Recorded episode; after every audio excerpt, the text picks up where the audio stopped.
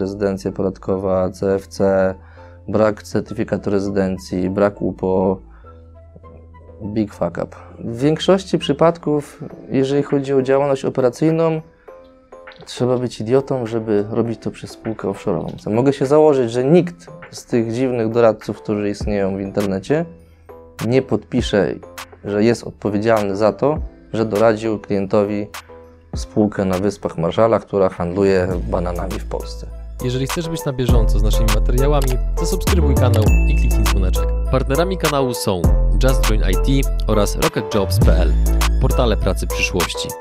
Mercaton Asi, inwestycje z pozytywnym wpływem. SoFinanse, eksperci w dziedzinie finansów. IBCCS Tax, spółki zagraniczne, ochrona majątku, podatki międzynarodowe. Linki do partnerów znajdziecie w opisie filmu. Dzień dobry drodzy widzowie, Adrian Gorzycki, Przygody Przedsiębiorców. Dzisiaj naszym gościem jest Cezary Zieniuk, z którym realizujemy serię ekspercką dotyczącą podatków międzynarodowych. Dzień dobry. Dzień dobry, cześć. O czym dzisiaj będziemy rozmawiali w, w tym odcinku? O spółkach offshore. To od razu pierwsze pytanie bierzemy na tapet. Co to znaczy spółka offshore? Dla osób, które jeszcze nie wiedzą. Co prawda tłumaczyłeś to w innym odcinku, ale no zakładam, że też nie wszyscy tamten odcinek widzieli, więc powiedz proszę dla tych osób, które nie wiedzą, czym co to znaczy spółka offshore? Bardzo szerokie pojęcie i to jest też względem interpretacji. Natomiast na nasze potrzeby i w naszej branży spółka offshore to jest um, spółka zlokalizowana w jurysdykcji, um, która jest bardzo daleko, z reguły jest to jakaś wyspa, um, która ma małą infra infrastrukturę, bardzo luźne przepisy typu brak e, e, konieczności sporządzania sprawozdań finansowych, brak konieczności posiadania faktur czy robienia księgowości, brak różnego typu raportowania, bardzo um, przystępne i luźne przepisy, które pozwalają na prowadzenie różnego typu działalności i to, co jest mitem i co jest reklamowane, to, to mówi się, że nie płaci się podatków y, przy spółkach offshore'owych czy w jurysdykcjach offshore. Także to jest taki... Taka... Jest tak, czy tak nie jest? No nie do końca. Zaraz powiem dlaczego. Mhm. Dobra, to, to mamy jakby w dalszej kolejności. Więc pytanie numer dwa. Czy możesz podać kilka przykładów takich jurysdykcji? Mm, tak. Jest to na przykład Wyspy Marszala, Seszele, mm, Brytyjskie Wyspy Dziewicze, Antigua, Anguilla, St. Kitts and Nevis. No jest ich bardzo dużo. 21 lutego w Warszawie odbędzie się wyjątkowe wydarzenie od i dla prawdziwych przedsiębiorców, czyli Święto Kapitalizmu. Osią tego wydarzenia jest moderowany networking zapewniający poznanie co najmniej kilkunastu nowych przedsiębiorców. Dodatkowo prelekcje biznesowych wyjadaczy, takich jak Sławomir Mencen, Janusz Palikot, Tomasz Nietubyć, Mirek Burnejko czy Adrian Gorzycki.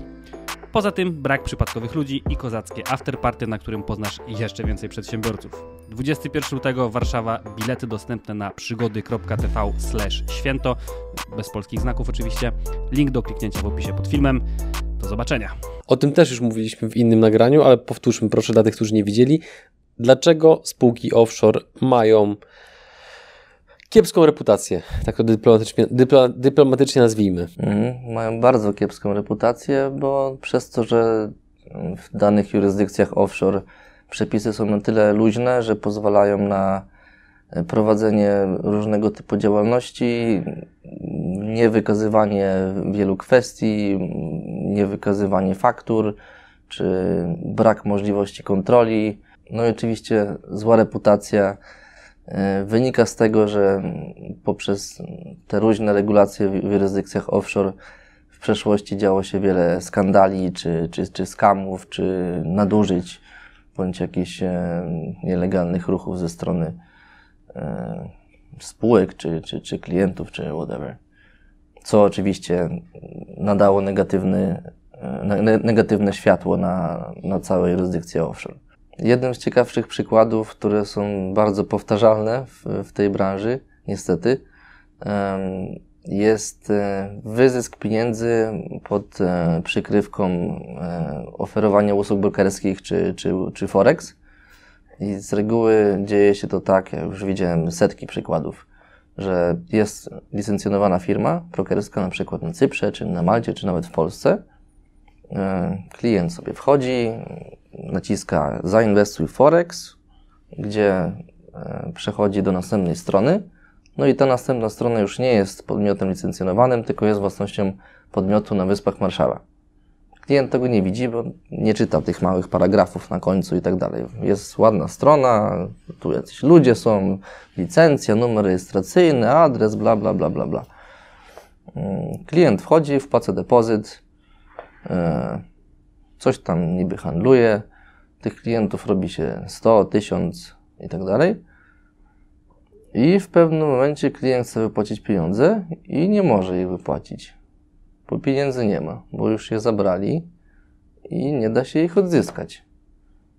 A nie da ich się odzyskać, bo nie ma żadnych mechanizmów prawnych. I no, niestety prawda jest taka, że wiele poważnych firm forexowych, może nieoficjalnie, ale też takie skamy tworzy.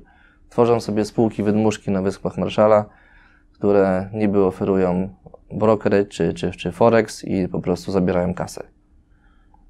No i prawda jest taka, że nie da się wyegzekwować tego e, prawnie w żaden sposób. Bo no, po pierwsze nie ma infrastruktury, nie ma przepisów, być może nie ma nawet umowy o, współ, o współpracy czy o wymianę informacji podatkowych z, z daną wyspą. E, no i plus, jeżeli e, spółka ma konto bankowe gdzieś tam jeszcze w bardziej egzotycznym miejscu, no to jest bardzo minimalne prawdopodobieństwo, że ktoś do tego konta dojdzie i będzie jakiekolwiek e, zajęcie egzekwował. No Już pomijając fakt, że dyrektor takiej spółki też jest zlokalizowany w Belize, czy w Nikaragui, czy w Wenezueli. Więc no, te, te, te struktury mają bardzo złe światło, no i przez to jest zła reputacja właśnie, że te takie, takie skamy, skandale i no, mówiąc wprost przekręty czy przestępstwa się, się co chwilę dzieją używając takich podmiotów. Dzięki, że jesteś z nami i oglądasz nasze filmy. Chcielibyśmy przekazać Ci krótką informację. Przygody przedsiębiorców to nie tylko wywiady. Na co dzień zajmujemy się przede wszystkim wideomarketingiem na YouTube. Jeśli chcesz, aby Twoja firma zaczęła generować lidy z platformy, która zrzesza ponad 20 milionów użytkowników w samej Polsce, to wejdź na przygody.tv i sprawdź, jak możesz z naszą pomocą skorzystać z potencjału YouTube'a, zanim zrobi to Twoja konkurencja. A jeżeli twoi klienci na przykład rozważają współpracę z taką spółką offshore, to ty raczej rekomendujesz, czy raczej odradzasz, czy raczej doradzasz jakieś takie bardzo, bardzo wnikliwą analizę, co, co to jest za firma? Jak do tego należy podchodzić? Czy spółki offshore to jest taki radioaktywny element, do którego w ogóle nie powinniśmy się zbliżać jako przedsiębiorcy, czy to nie jest aż tak zero-jedynkowe? To zależy, ale no, generalnie moja rada i myślę, że rada każdego, czy, czy, czy prawnika, czy doradcy podatkowego, czy, czy doradcy biznesowego jest taka, żeby nie prowadzić działalności e, ze, ze spółkami offshore'owymi. Mhm. No z takiego względu, że jak będzie jakiś fuck up, to nie będziemy mogli nic zrobić. Być może, jeżeli to są jakieś proste usługi, ok, wykonaj mi stronę internetową za, za 500 euro i ktoś nie mógł założyć sobie spółki we Włoszech, a musiał założyć na Seszelach i wytłumaczył klientowi, jest jakieś tam zaufanie, jest ok. Ale jeżeli mamy większe deale, e, możliwość stracenia pieniędzy bądź e, jakichś e, innych rzeczy, no to na pewno nie warto współpracować z takimi podmiotami. Ostatnie pytanie, do którego nawiązałeś już częściowo troszeczkę wcześniej, ale powiedziałeś, że e, później to rozwiniemy, więc rozwijamy teraz. Czy spółki offshore płacą podatki? Tak czy nie? Jeżeli to zależy, to od czego? Internet mówi, że spółki offshore nie płacą podatku. A to nieprawda. Nie płacą tylko z tego względu, że są to spółki nierezydenckie. Prawie każdej jurysdykcji offshore'owej typu Seszele, Belize, Wyspy Dziewicze i tak e, są rozgraniczone spółki lokalne i spółki, które się często nazywają IBC, czyli International Business Company. I te spółki IBC nie mogą prowadzić działalności w tym kraju, tylko mogą prowadzić działalność poza tym krajem. I te spółki są defaultowo nierezydenckie. Czyli jak są nierezydenckie, no to gdzieś rezydencję muszą mieć. I tam, gdzie ją mają, to tam powinny płacić podatki. Więc trzeba się zastanowić, ok, jak ktoś rejestruje spółkę na Seszelach i niby nie płaci podatku, bo spółka jest nierezydentka, nie, nierezydencka, no to gdzieś te podatki powinny płacić i gdzieś ta spółka powinna być rezydentem. Tu oczywiście zakładamy, że mówimy o działalności operacyjnej, nie? Bo jeżeli mówimy o spółkach holdingowych, Mhm. które gdzieś tam mają nieruchomość, no to to nie ma znaczenia, Mhm. bo to i tak opodatkowanie nie istnieje nigdzie oprócz tego miejsca, gdzie jest położona nieruchomość, jako przykład. Nawiązując do polskich klientów, do polskich rezydentów podatkowych, po pierwsze, spółki offshore, większość z nich są na liście rajów podatkowych sporządzonym przez Ministerstwo Finansów w Polsce. Co oznacza automatyczny CFC. Czyli? Czyli e, oznacza to, że to są zagraniczne spółki kontrolowane, które powinny płacić podatek w Polsce. Oczywiście nie zawsze, to tam trzeba spełnić kilka warunków, ale generalnie jak ktoś rejestruje spółkę na Seszelach, to automatycznie musi posiadać rejestr spółek zagranicznych, rejestr spółek kontrolowanych, no i de facto musi e, albo gdzieś mieć rezydencję podatkową tej spółki gdzie indziej, albo zapłacić podatek w Polsce. Plus no, takie podstawowe rzeczy jak e, stworzenie zakładu na terenie Polski przez e, nieprawidłową strukturę, a wiadomo, że na, nie wiem, na Wyspach Marszala, gdzie jest e, dwa kilometry lasu i jeden budynek, coś nie może pokazać, że ma biuro i że pracuje stamtąd. No, ten proces się z reguły dzieje w Polsce, więc ma ryzyko w Polsce. Jak ktoś jest prezesem takiej spółki, to też rezydencja podatkowa jest w Polsce. Jest y, dużo czynników, które świadczą o tym, że nie powinno się takich spółek używać. Kolejną rzeczą jest e, brak możliwości uzyskania certyfikatu rezydencji podatkowej. Chociaż przez to, że te spółki są nierezydenckie, automatycznie nie mogą uzyskać certyfikatu, że są rezydentami Seszeli, czy tam Belize, czy czegokolwiek. A jakby były, no to płaciłyby duży podatek lokalny. A przez to, że nie mogą uzyskać certyfikatu rezydencji podatkowej, spółki, mają duży problem, bo nie mogą na przykład wliczyć faktur w koszty w Polsce. Jeżeli fakturujemy wiem, ze spółki z Seszeli na usługi IT, załóżmy jakiś kontrakt z polską spółką ZO, 10 tysięcy euro. Spółka z Polski, cyk, płaci fakturę do spółki z Seszeli, księgowa mówi, dzień dobry, Urząd Skarbowy się mnie zapytał, że jak chcemy wliczyć tą fakturę koszt, w koszty, to musimy dostać certyfikat rezydencji podatkowej. Ma pan taki certyfikat? Nie mam. Jest problem. Jest problem, bo no, nie możemy wliczyć w koszty faktury, a przedsiębiorca się pewnie zdenerwuje, który nie będzie mógł wliczy- wliczyć dużej faktury w koszty. Kolejną rzeczą jest, to jest też pewnie powodem, dla których te jurysdykcje są na liście rajów podatkowych, jest braku, brak posiadania umowy o unikaniu podwójnego opodatkowania między Polską a tą daną jurysdykcją offshore.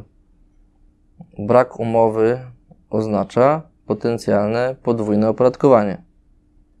Więc no, taki klient w każdym przypadku, jaki istnieje, ma ryzyko podatkowe. I mogę, mogę dać e, przykład e, e, ekstremalny moim zdaniem e, klienta, któremu doradzono, że przy handlu e, pewnymi e, dobrami przez spółkę na brytyjskich Wyspach Dziewiczych nie będzie płacił podatku i powinien taką spółkę zarejestrować i handlować no, na, na Allegro, na eBayu i no, używać spółkę na Wyspach Dziewiczych jako główną spółkę handlową dla swojego biznesu, co jest oczywiście debilizmem. Ale taki człowiek no, uwierzył w to, co jest napisane na internecie, brak podatku, bezpieczeństwo i tamto. Natomiast no, można wypunktować wszystko, o czym mówiliśmy, zakład, rezydencja podatkowa, CFC, brak certyfikatu rezydencji, brak UPO, big fuck up. Jak się skończyła ta historia z tym klientem? Skończyła się tak, że się z nami spotkał i wybiliśmy mu ten pomysł z głowy. Poczuł, stworzył strukturę, która ma sens. Jaka struktura ma sens? Mówisz to teraz, czy, czy już zapraszasz na nie, to nie konsultację? ma znaczenia. Zapraszam na konsultację. nie, struktura taka, która no, spełnia warunki prowadzenia biznesu w taki sposób, żeby był bezpieczny i prawnie i podatkowo. Musi być umowa o unikaniu podwójnego opodatkowania, musi być in- infrastruktura w tym kraju, substancja. Nie może być ten kraj na liście rajów podatkowych. E, Musimy tak to zrobić, żeby nie było ryzyk. No, jest jest masę, masę czynników, o których nie ma sensu teraz mówić. Mhm. Mm, zapraszam na konsultacje. Okej. Ale no, summa summarum, w większości przypadków, jeżeli chodzi o działalność operacyjną, trzeba być idiotą, żeby robić to przez spółkę offshore'ową. Chyba, że ma się gdzieś przepisy i ryzyka podatkowe i no, nie zwracamy uwagi na to, czy ktoś nas kontroluje, czy nie, czy podatki ma płacić, czy nie. Ktoś sobie stworzy spółkę na Seszeli i bam, bam, bam, fakturuje i działa. A jak go złapią, to przeprowadzi się do innego kraju. Dużo jest takiego jechanie po bandzie trochę, co? Czy Tak, nie? ale to jest e, bardzo powszechne. Ale jest bardzo powszechne przez to, że jest duża taka dezinformacja w internecie i ludzie nie zdają sobie sprawy. Ludzie przychodzą do nas i mówią, że on, dostałem bardzo poważną poradę, spółka w Seszelach, na Seszelach, na Wyspach Dziewiczych, na Wyspach Marszala, zapewniono mi, że to będzie bezpieczne rozwiązanie. To kto udziela Ty takich porad? Ludzie, którzy po prostu zarabiają na zakładaniu takich spółek, czy, czy, czy Ludzie, kto? Skąd to się bierze? Po pierwsze, z niekompetencji tych ludzi i z ignorancji. Chcą raczej sprzedać niż zrobić coś dobrego. Co oczywiście wróci, bo klient się o tym zorientuje prędzej czy później. Mhm. A nawet podaje do sądu, jak mu na piśmie gdzieś powiedzą, że niech pan zarejestruje spółkę na Seszelach, bo będzie tak i tak i to będzie lepiej. To to już w ogóle e, będzie hardcorem. Jak ktoś doradzi, że trzeba tak zrobić, bo to, to, to i to będzie tak. Myślę, że największym błędem, który e, popełniają polscy przedsiębiorcy, to, to zbyt duże zaufanie i brak porad na piśmie. My zawsze sugerujemy dla kogokolwiek, czy dla naszych klientów, czy dla potencjalnych, czy dla, dla konkurencji, whatever. Cokolwiek tobie doradzają, weź to na piśmie. Podpisane przez księgowego, audytora, prawnika, Mhm. żeby to było wiążące. Mogę się założyć, że nikt z tych dziwnych doradców, którzy istnieją w internecie, nie podpisze, że jest odpowiedzialny za to, że doradził klientowi spółkę na Wyspach Marszala, która handluje bananami w Polsce. Czy to jest taki w sumie dobry mechanizm weryfikujący, czy osoba, która jest po drugiej stronie jest pewna tego, co mówi, że prosimy o te opinie na piśmie. Dokładnie. No to jest podstawa moim zdaniem. Jak ktoś takiej opinii nie chce wydać, to momentalnie powinna nam się To zapalić czerwona znaczy, lampka, że, czy jest, że nie jest pewny tego, co oferuje. wydajecie swoje rekomendacje wszystkie na piśmie klientom? Jak to wygląda u Was? Tak, znaczy rekomendacje. Nie możemy rekomendować często niektórych rozwiązań, e, ale no wszystko, co, co oferujemy, jest e, potwierdzane przepisami i możemy pod, pod wszystkim się podpisać, możemy wydać poradę prawną, poradę podatkową Mhm. i no tak, tak się często dzieje. Z reguły klientom wystarcza, że im wytłumaczymy i pokażemy palcem, to jest w ustawie tak napisane, ale często klienci chcą zapłacić za memo podatkowe op- opisujące jakiś dany scenariusz. Na koniec odcinka mam jeszcze dla Was e, historię, która się ostatnio nam wydarzyła. To jest w sumie dopełnienie tego, dopełnienie definicji, e, czym jest spółka offshore bądź czym nie jest i dlaczego ważnym jest, e, żeby w danej jurysdykcji można było uzyskać certyfikat rezydencji podatkowej. Jak pewnie wiecie, Gibraltar, który nie jest wysepką, jest dołączony do, do Hiszpanii, znajduje się w Europie. Też na potrzeby naszej branży, czy, czy tego odcinku, czy de- definicji jest jurysdykcją offshore. E, Ponieważ w wielu przypadkach nie można uzyskać certyfikatu rezydencji podatkowej. E, I mieliśmy taki przypadek ostatnio, gdzie klient e, miał spółkę na Gibraltarze i on akurat ha- handlował akcjami, de- derywatywami, jakimiś instrumentami finansowymi i robił to i na GPW, i na jakimś e, polskim e, portalu brokerskim. No i w pewnym momencie oczywiście opodatkowano mu zyski kapitałowe i poprosili go, klientowi kliencie, droga spółko na Gibraltarze, jak pan chce, żeby pan podatku nie zapłacił, to niech pan dostarczy certyfi- certyfikat rezydencji podatkowej. A w związku z tym, że klient miał kiepską strukturę i no, nie dało się generalnie uzyskać tego certyfikatu na, na Gibraltarze, no, klient poległ i zapłacił podatek. W wysokości? 19%. A jaka to była kwota? Duża? Mała? Kilkaset tysięcy euro, nie pamiętam, 300 czy 400 Mhm. przyłączeń. Ale to, to nie o to chodzi. No, nawet jak to jest 100 tysięcy euro, no to, to już mamy e, do czynienia z prawie 20 20 tysiącami. A w głowie klienta rejestrując spółkę i słuchając porady od jakiegoś głupiego doradcy, klient myślał, że w ogóle nie będzie podatków płacił, bo mu ktoś powiedział. Czyli zabolała ta kwota, jakby to bardziej... Zabolała, no i to cały czas nawiązuje do tego, żeby przy działalności, które są operacyjne w jakikolwiek sposób, nie używać jurysdykcji offshore, a jak używamy, to w takich miejscach, gdzie możemy dostać certyfikat rezydencji podatkowej. I to jest w- sumie głównie w kontekście polskich rezydentów podatkowych, e, bo jest sporo nierozwiniętych krajów, w których nie ma takich testów. Tam masz spółkę na Seszelach, otrzymujesz sobie dywidendę, prowadzisz działalność, nikogo nie interesuje, czy jest certyfikat rezydencji podatkowej, jaka jest struktura. Nie ma po prostu przepisów, które dotyczą unikania opodatkowania czy, czy podobnych rzeczy i nie ma takich wymogów. Natomiast w związku z tym, że mamy kanał po polsku i e, dotyczy on raczej polskich przedsiębiorców, którzy tutaj mają biznesy i są rezydentami Polski, no dlatego o tym mówimy. Więc nie używajcie spółek offshore. Proszę. Tu stawiamy kropkę. Was, drodzy widzowie, zapraszamy do kolejnych odcinków z Cezarym na temat podatków międzynarodowych. A gdybyście chcieli sprawdzić, czy firma Cezarego może pomóc Waszej firmie w Waszej sytuacji, to po prostu skorzystajcie z linka, który znajduje się w opisie filmu. Idziemy do kolejnego odcinka, prawda?